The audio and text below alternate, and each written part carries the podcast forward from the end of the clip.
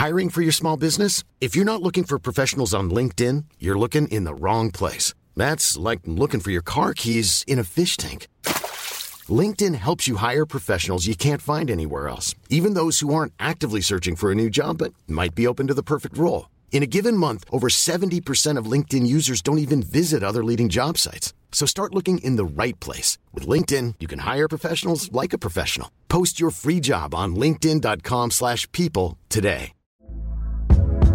Hey there, it's Michele Norris. I'm host of a podcast called Your Mama's Kitchen. When I travel, I'm usually looking for a way to find a taste of home when I'm not at home. And one of the things I love to do when I am at home is entertain. And Airbnb allows me to do that. When I was in California recently, I rented a house that had a great kitchen. And when we were sitting around the table, we we're all thinking, we're in someone else's house. Someone could be in all of our homes as well. If you have a home, but you're not always at home, you have an Airbnb. Your home might be worth more than you think. Find out how much at airbnb.com/slash host.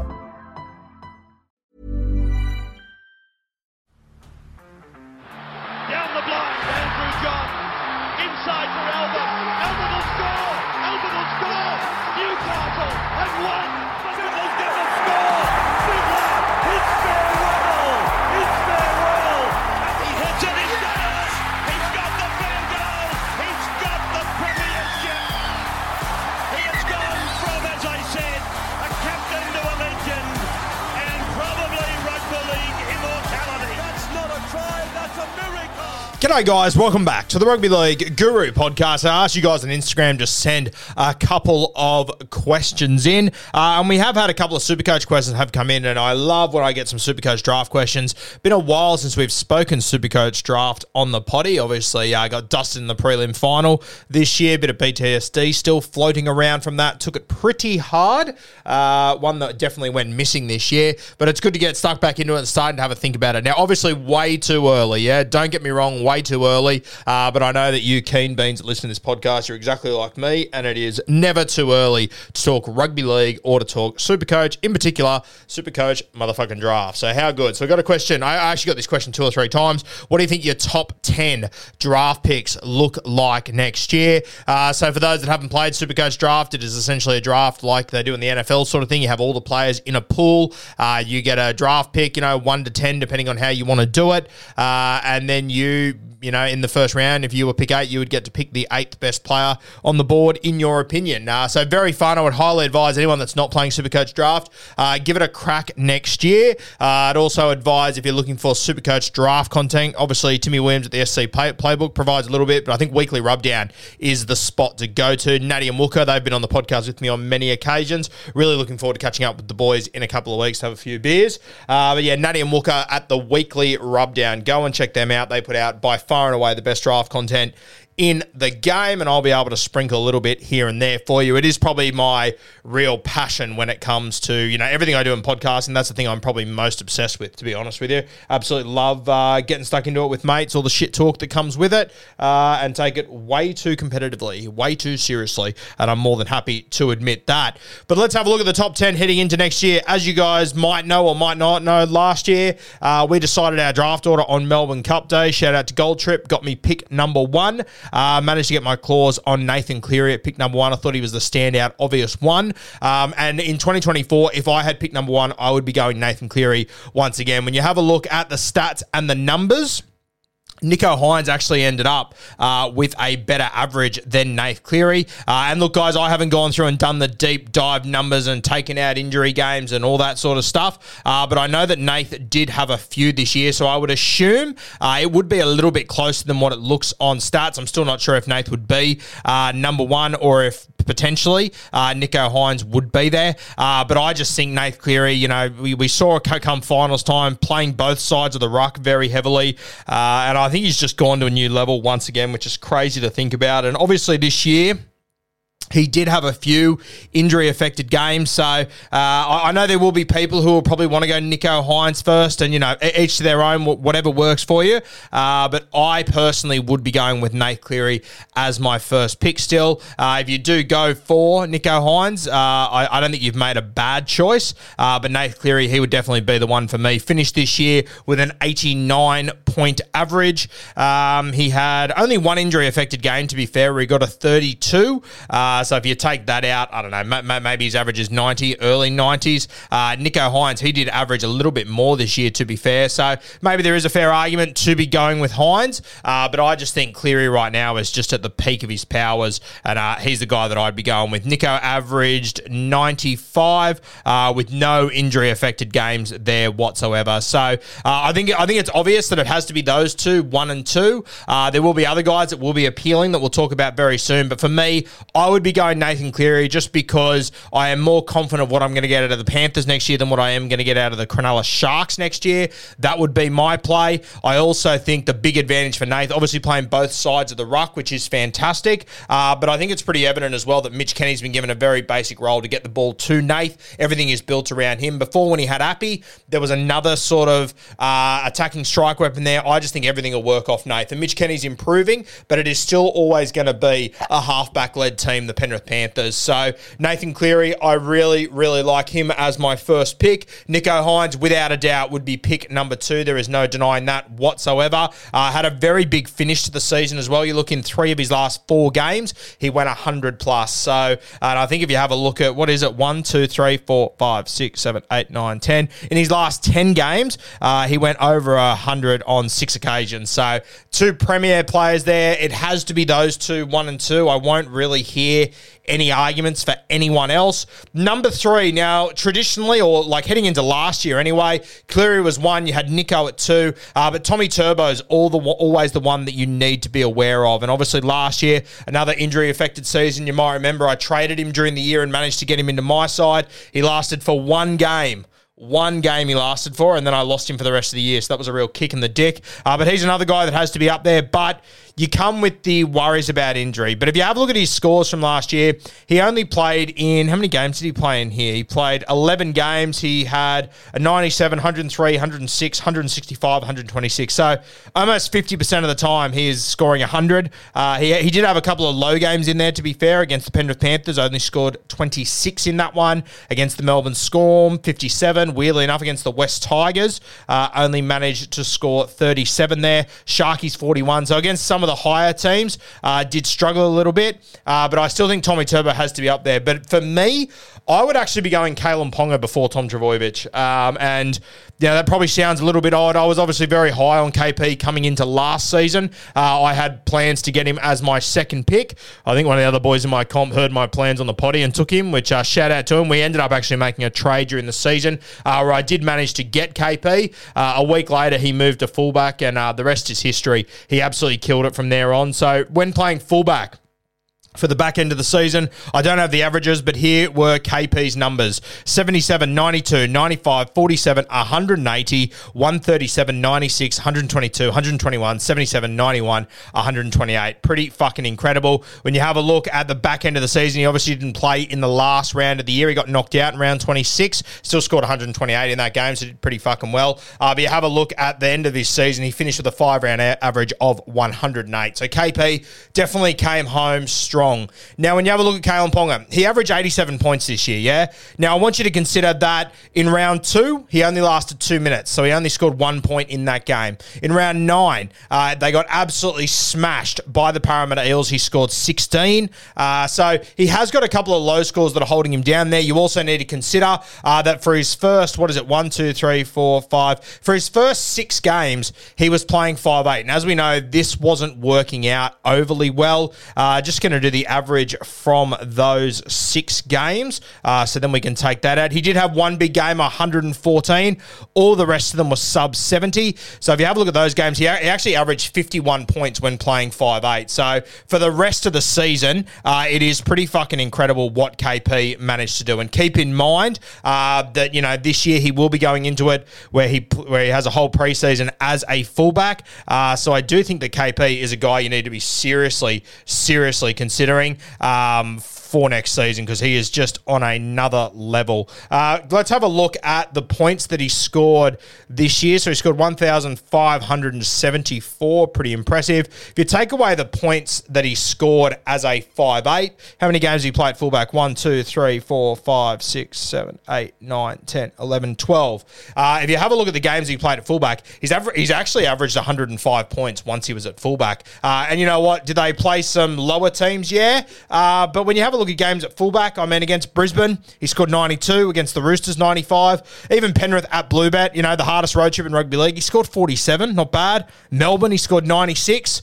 Uh, against the Dolphins, 121. Raiders, 122. South Sydney, 91. Cronulla Sharks, 128. He did that in limited minutes as well. So, I mean, there's actually a real argument here for KP to push up into that one and two category. I'm pretty confident that once people start to review those numbers of him as a fullback, and once they start to have a look at what he did and what he can do with a full preseason at fullback, I think KP rockets up there. And you might even find that some people go KP before Cleary and Hynes. I probably wouldn't do it. I would take the consistency uh, of Cleary and Hynes. And similar to Turbo, as much as KP played unbelievably well to the back end of the season, there is still those injury concerns. There is no doubt about that whatsoever. You have to take that into consideration. So for me, I would play it safe and I would go Cleary and Hynes.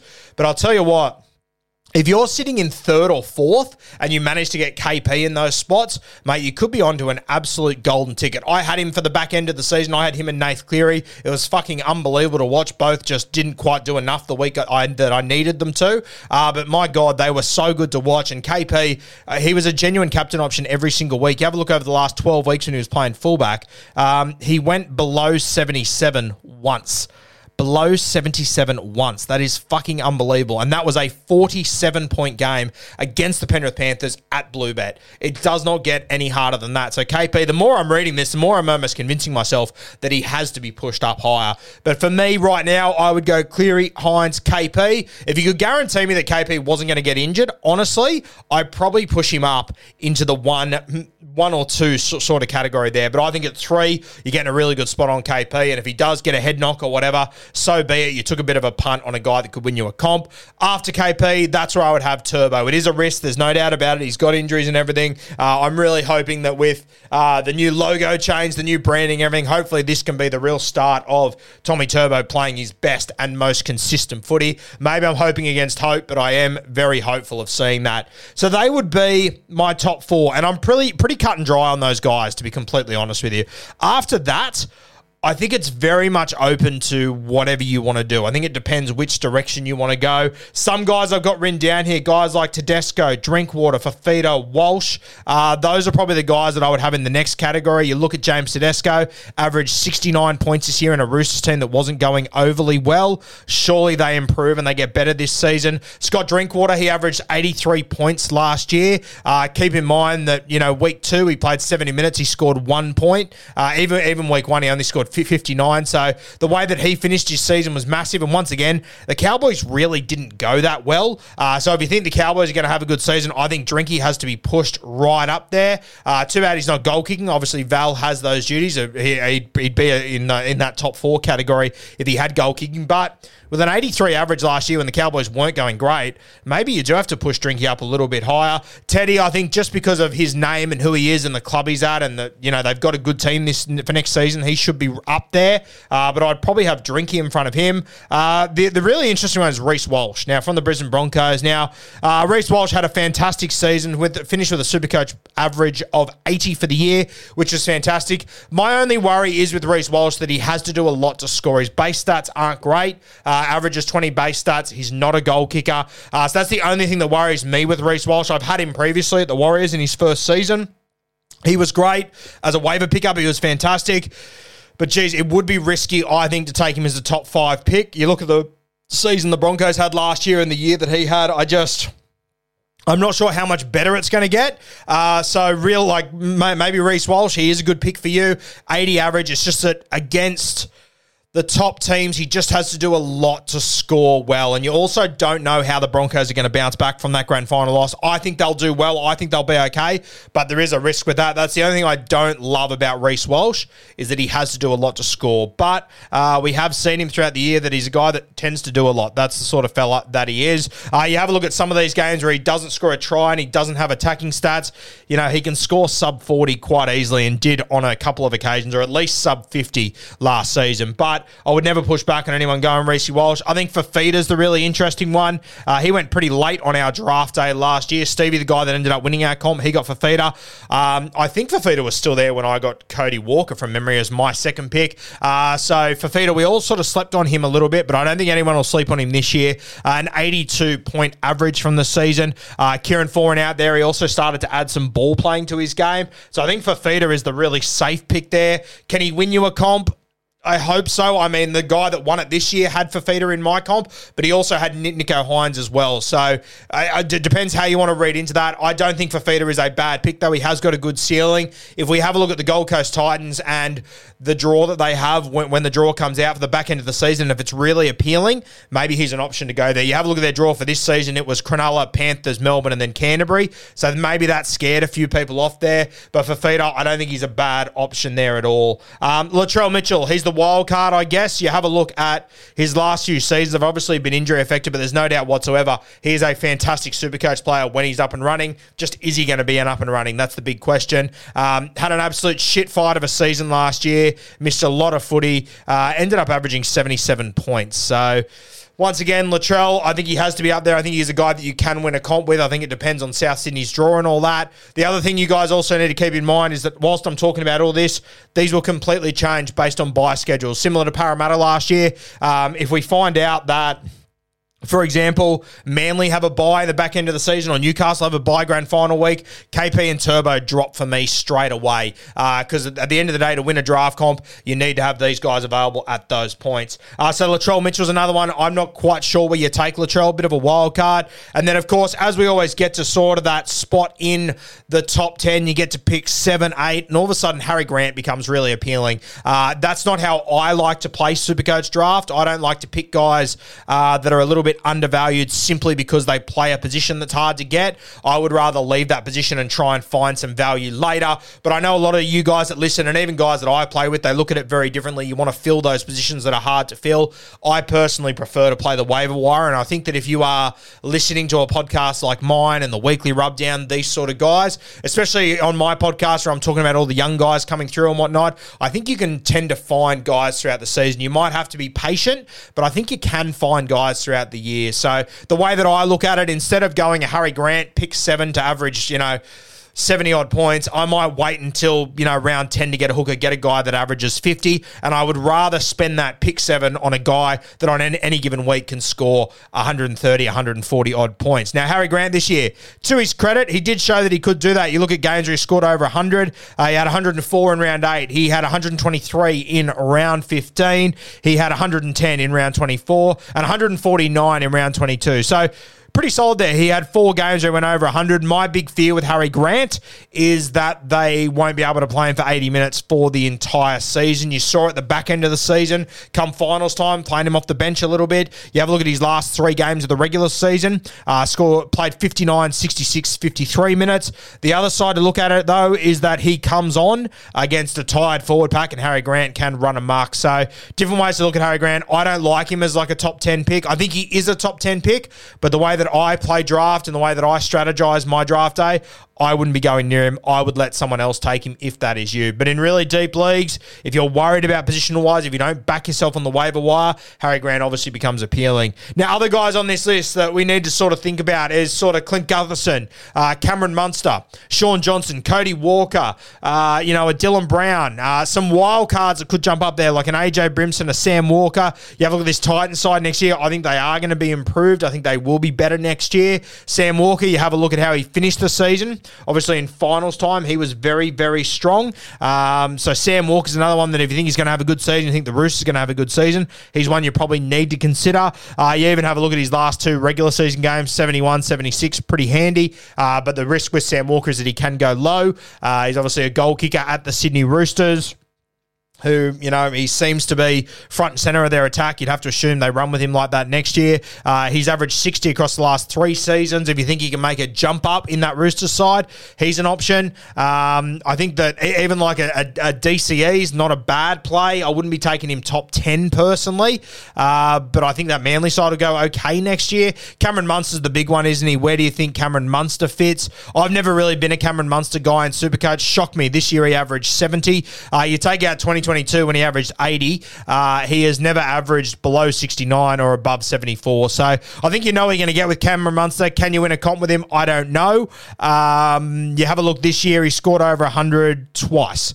Uh, scored over 100 twice and scored over 93 times. For me, that's not the sort of pedigree I want to run with. I'm sure someone in your comp will take Cam Munster, uh, but wouldn't be the play for me. I, I, wouldn't even really look at him. I'd look elsewhere to try and get a higher ceiling. I would rather go a Cody Walker over a Cam Munster, to be honest with you. And I know I went him last year and a lot of people bagged me for it. He ended up with a 69 point average. Uh, but if you have a look at, you know, his finish to the season, he scored over 69 in what, two of his last seven games. And still averaged 69 for the year. So the start of the season, he started slow, went 30, 40, 42. We're a little bit panicked. Then South Sydney started to hit their stride and he exploded. If you think South Sydney have a good year, I think Cody Walker is super appealing once again. I think he'll do really well. Uh, so that's sort of where I'm sitting. Then you've got your guys like Isaako. You got your guys like Greg Marzhew, these outside backs, Brian To'o, these guys that you can take a bit of a punt on. Uh, that's sort of up to you guys how you want to go about that. A Reuben Garrick, for example, if Turbo's fully fit, could be a great pick as well. Campbell Graham, he was in unbelievable form throughout the season. Uh, so there's a lot of guys that you can go through and have a look at uh, as far as Supercoach draft day and your top 10. That's sort of where I'm thinking at the moment. Now, come preseason, that could change quite a bit. Once we get to trials and we see who's playing where and who's in good form and who's playing minutes, who's playing what positions, where certain players are, you know, have a look at a guy like Jamayne Isaako, yeah, and I think he's very appealing. Finishes the second highest point scorer in Supercoach this season. He's shown in the internationals he's probably not going to slow down. The Dolphins probably look like they're going to be a better side next year. He's dual position. That really helps as well. But, you know, if we get to round one next year and all of a sudden Herbie Farnworth is playing fullback and he doesn't pass the fucking ball, I hate the Isaako pick going him high all of a sudden. So there's a lot of things that can play a role when it comes to Supercoach draft day and who you're going to pick. And we'll have to see as we get closer. The big one for me, though, is the byes. They are going to play a huge role next season as they did this year. If you have a key player who has a bye during finals, I'm in a bit of an avoid. You got your dual position guys like Joe Tapine. You got Tino. He averaged 77. You have to consider him.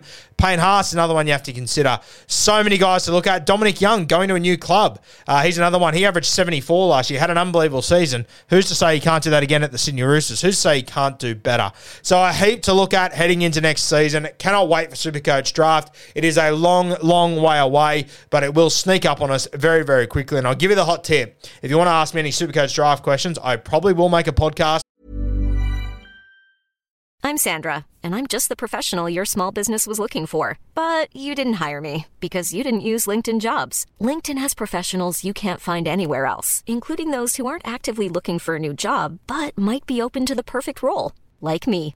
In a given month, over 70% of LinkedIn users don't visit other leading job sites. So if you're not looking on LinkedIn, you'll miss out on great candidates like Sandra. Start hiring professionals like a professional. Post your free job on linkedin.com slash people today. And I probably will carry on way too much with it. Absolutely love draft. Cannot wait for it to return. Shout out to you drafties out there that sent in the question that are already as keen as I am, and a lot of my mates as well.